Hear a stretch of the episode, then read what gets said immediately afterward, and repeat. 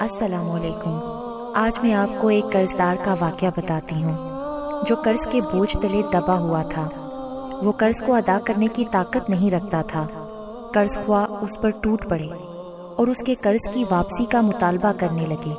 वो शख्स एक ताजिर के पास गया और उससे 500 दिनार बतौर कर्ज मांगे। कर्ज की मिकदार 500 दिनार थी। ताजिर ने पूछा, ये कर्ज कब वापस करोगे? उसने कुछ अरसे में वापसी का वादा किया। उसने वो रकम ली और कर्ज ख्वाहों को अदा कर दी। उसके पास कुछ भी बाकी ना बचा और उसकी हालत मजीद खराब हो गई। यहाँ तक कि कर्ज की वापसी का मुकर्रा वक्त आ गया। उसके पास कर्ज की वापसी के लिए कुछ भी ना था। ताजिर आया और कहने लगा कि कर्ज की वापसी का वक्त आ गया है। उस शख्स ने कहा, बाखुदा, मेरे पास कुछ भी नहीं है। ताजिर की शिकायत पर मकरूज शख्स को काजी के पास ले जाया गया। काजी बोला, तुम कर्ज वापस क्यों नहीं कर रहे हो? मकरूज ने कहा, बाखुदा, मेरे पास कुछ भी नहीं है। काजी ने हुक्म दिया कि कर्ज अदा करने तक उसे कैद में रखा जाए। उसने काजी से दरख्वास्त की कि उसे एक दिन की मोहलत दी जाए। वो अपने घर वालों से मिलकर उन्हें बताकर वापस आ जाएगा। काजी बोला इस बात की क्या जमानत है कि तुम कल वापस आ जाओगे? वो कुछ देर खामोश रहा, फिर बोला, मेरे जामिन रसूल अल्लाह सल्लल्लाहु अलैहि वसल्लम है। अगर मैं ना आऊँ तो गवाह रहना कि मैं उम्मत मोहम्मदिया में से नहीं। काजी उस जमानत की कदर कीमत जानता था। काजी ने उसे इस शर्त पे जाने दिया कि वो अगले दिन आ जाएगा।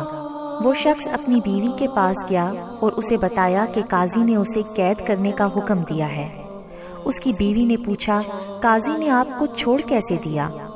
उसने कहा, मुझे रसूल अल्लाह सल्लल्लाहु अलैहि वसल्लम की जमानत पर छोड़ा गया है। उसकी बीवी ने कहा, चूँकि रसूल अल्लाह सल्लल्लाहु अलैहि वसल्लम आपके जामिन हैं, लिहाजा हम रसूल अल्लाह सल्लल्लाहु अलैहि वसल्लम पर दरूद भेजते हैं। वो बैठ गए और नबी पाक सल्लल्लाहु अलैहि वसल्लम पर दरूद भेजने लगे। देखें कैसे मुसीबतें दूर होती और मुश्किलें आसान होती हैं।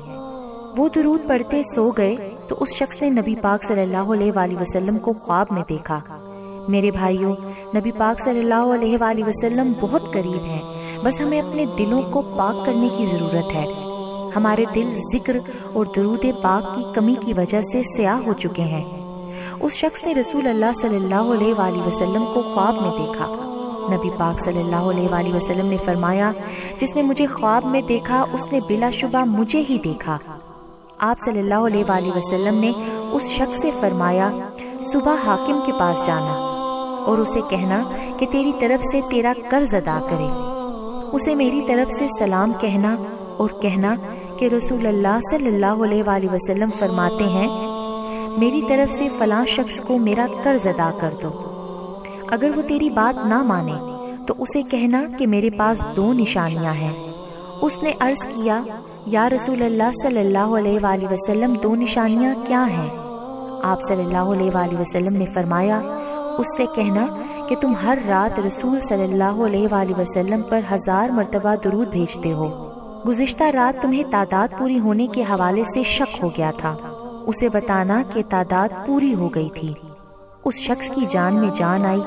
अगले दिन वो हाकिम के पास गया और कहा कि रसूल सल्लल्लाहु अलैहि वसल्लम ने आपको हुक्म दिया है कि आप मेरी तरफ़ से मेरा कर्ज अदा कर दें। हाकिम ने पूछा, तुम्हारी सच्चाई का सबूत क्या है? वो बोला, मेरी सच्चाई का सबूत ये है कि आप हर रात रसूल सल्लल्लाहु अलैहि वसल्लम पर हज़ार बार दरूद भेजते हो। गुजश्ता रात आपको तादाद में शक हो गया था। रसूल सल्लल्लाहु अलैहि वसल्लम ने फरमाया है कि तादाद पूरी हो गई थी। हाकिम रो पड़ा। उसने उसे बैतुल माल से 500 दिनार और अपनी जेब से 2500 दिनार दिए। हाकिम ने उसे काजी के पास जाने को कहा। जब वो काजी के पास गया तो उसे अपनी मुलाकात का मुश्ताक पाया। काजी ने कहा, मुझे तुम्हारी बरकत से रसूल अल्लाह सल्लल्लाहु अलैहि वसल्लम की जियारत हुई है। काजी ने उसे 500 दिनार देकर कहा, ये माल लो और अपना कर्ज अदा करो। मुझे रसूल सल्लल्लाहु अलैहि वसल्लम की जियारत हुई तो आप सल्लल्लाहु अलैहि वसल्लम फरमा रहे थे, अगर तुम उसका कर्ज अदा करोगे तो रोज़े क़यामत तुम्हें अजर से नवाजा जाएगा। दरवाजे पर दस्तक होती है तो कर्ज ख्वा मकरूज को गले लगा लेता है। तुम्हारी बरकत से मुझे रसूल अल्लाह सल्लल्लाहु अलैहि वसल्लम की जियारत नसीब हुई है। आप सल्लल्लाहु अलैहि वसल्लम ने फरमाया, अगर तुम उसका कर्ज माफ़ करोगे तो रोज़े क़यामत तुम्हें बख्श दिया जाएगा। ये 500 दिनार भी तुम्हारे ही लिए हैं। 500 दिनार का मकरूज 4000 दिनार के साथ घर पहुँचा, जबकि उसका कर्ज भी अदा हो गया था। ये दरूद पाक की बरकतों में से एक बरकत है। दरू शरीफ आखिरत के लिए ही नहीं, बल्कि हर मुसीबत के वक्त बायस रहमत है।